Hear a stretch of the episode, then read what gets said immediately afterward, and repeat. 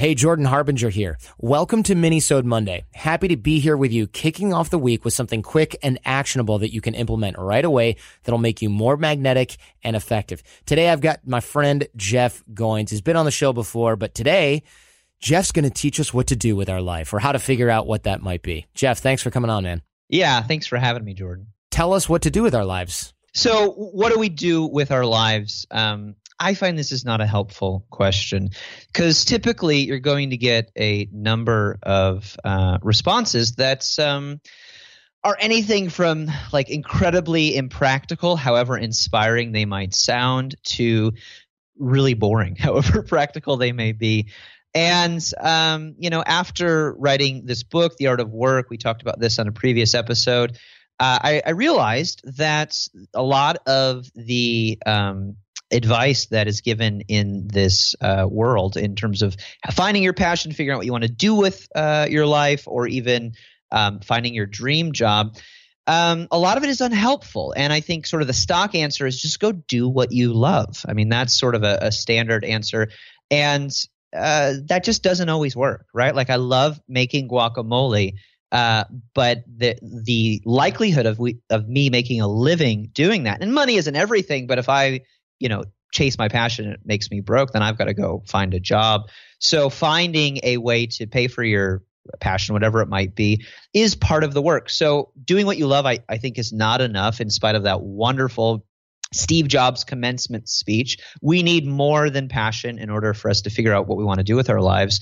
At the same time, there are camps of people that say, find something and go be great at it.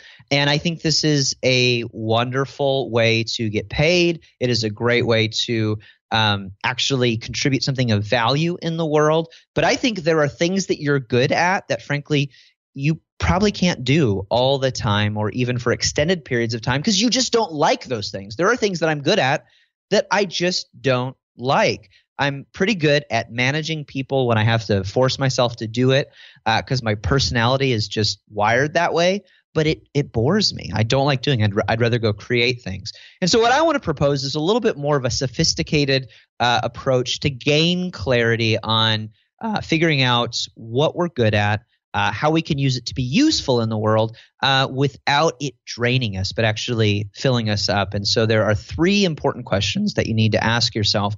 And if you're sitting down at a place where you can write this down, great. If not, you know, go back and listen to this at a time when you can do that. But I want to ask you three questions that are basically going to fill these um, three little diagrams. We're going to do a little exercise here.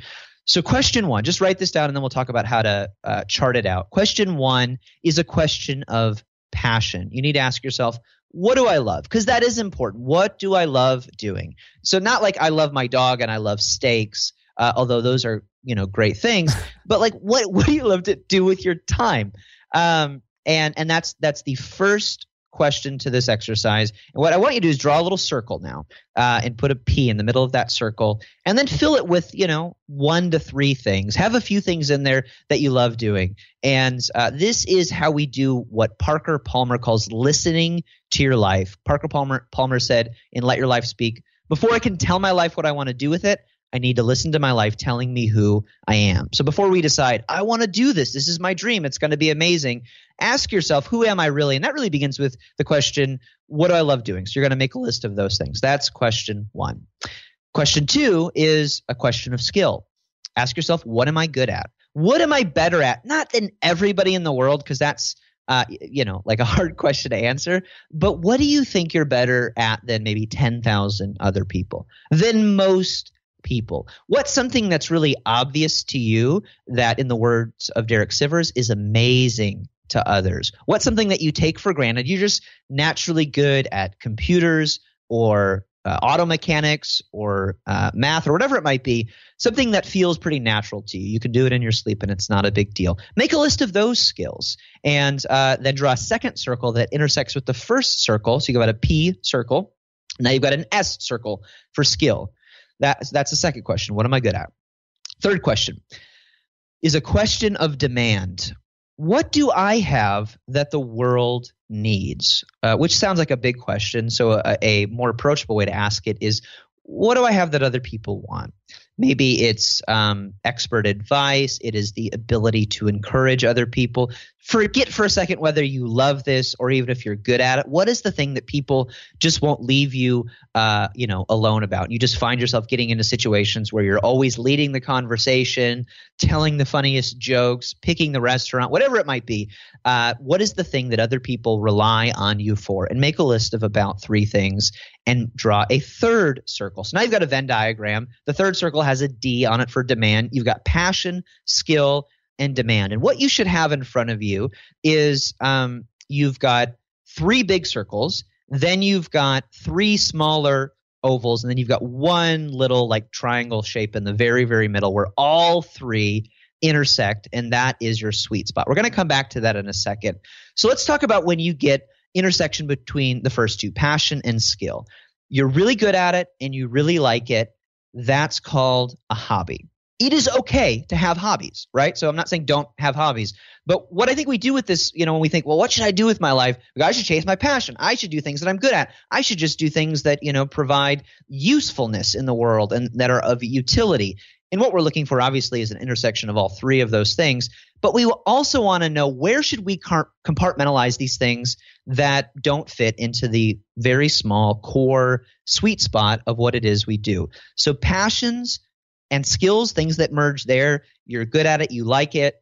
Um, that's a hobby. I went biking with a friend of mine I don't even know that I could call myself good at this, but it was fun. It was enjoyable. I did it without dying. That's a hobby. I have no desire to do this competitively. So that allows you to, you know, sort of take stock of the things that are your hobbies that you're going to spend, you know, 10, 20% of your time at most doing in your free time. You don't have to be great at this. You don't have to get paid to do this. It's just something to do on the side. So that's the first sort of uh, oval in between passions and skills. The second one, just kind of moving down, I've got a little drawing here passion, skill, demand. Um, between skill and demand, there's another little oval where you intersect.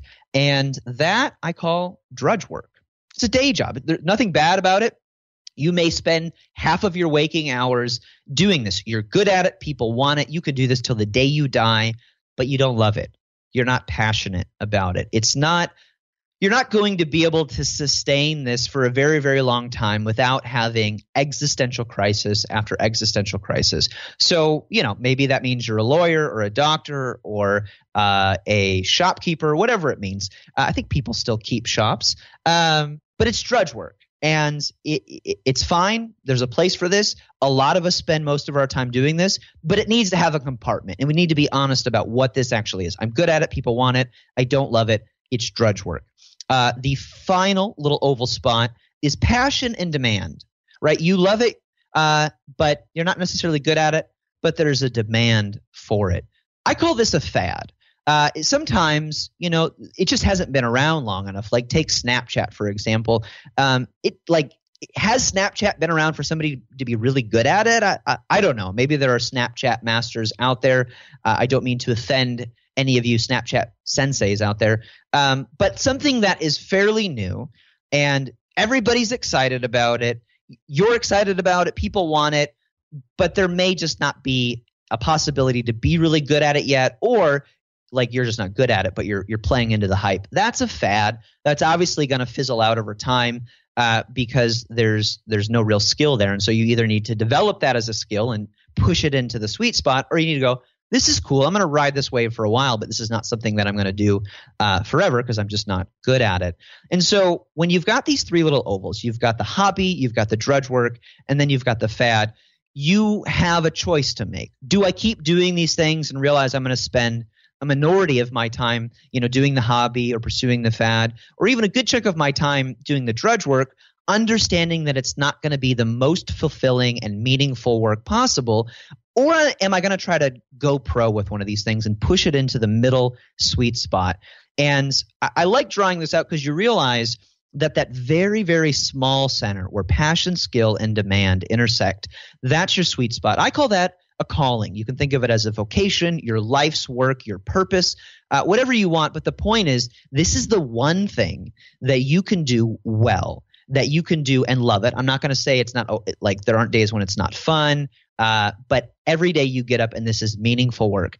You don't have to spend 40 hours or 60 hours or 80 hours a week doing this, but this is your one thing that you do that basically nobody else can do like you. Uh, you're good at it. People want it. It's it's adding value and meaning in the world, um, and and you're having a blast doing it. And so as you sit down and look at these three different compartments of life passions skills and demand my challenge to you is this. Um, take some time take 30 days put write down three passions three skills three things that people want from you uh, and then find an intersection for one of them and spend the next 30 days finding more time. Find 30 minutes an hour a day to dedicate to this. If you don't have something that falls into the sweet spot, look at one of these fads or hobbies or drudge work and say, could I learn to love this? Could I become better at this? Could I find somebody to uh, want or need this or even be able to pay me for it?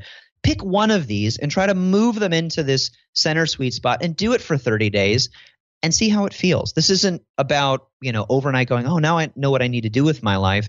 But as you look at the things that you could pursue, uh, or as you look at making career decisions now, or even going deeper in the business or life or uh, work that you have, ask yourself this question anytime you pursue something do I love this? Am I good at this, or could I be good at this? And do people want this or could I find people to want this? And I think the goal for all of us is to try to move more and more of how we spend our time here on earth into that sweet spot so that we can live better, more meaningful lives. Thanks so much, Jeff. That has been super useful. I, I, I mean, look, it's a little complicated to go through a written drill in an audio only format. So hopefully people will take some time at home and do that because obviously if it, if and when it works, it's been well worth the time. And I want to remind people about the Art of Charm Challenge as well. We designed this to help you connect with others, create more productive personal and business relationships, and we have step by step challenges to help you move forward. So if you like drills and exercises like this, you'll love the AOC challenge. And there's a Facebook group with thousands of other AOC family taking the challenge at the same time as well. And of course, AJ and I are in there with the rest of the Art of Charm team, helping you all move through these challenges as well. So you can get there by texting charmed. C H A R M E D to 33444 here in the States, or just go to theartofcharm.com slash challenge and get rocking. All right, everybody, have a great week.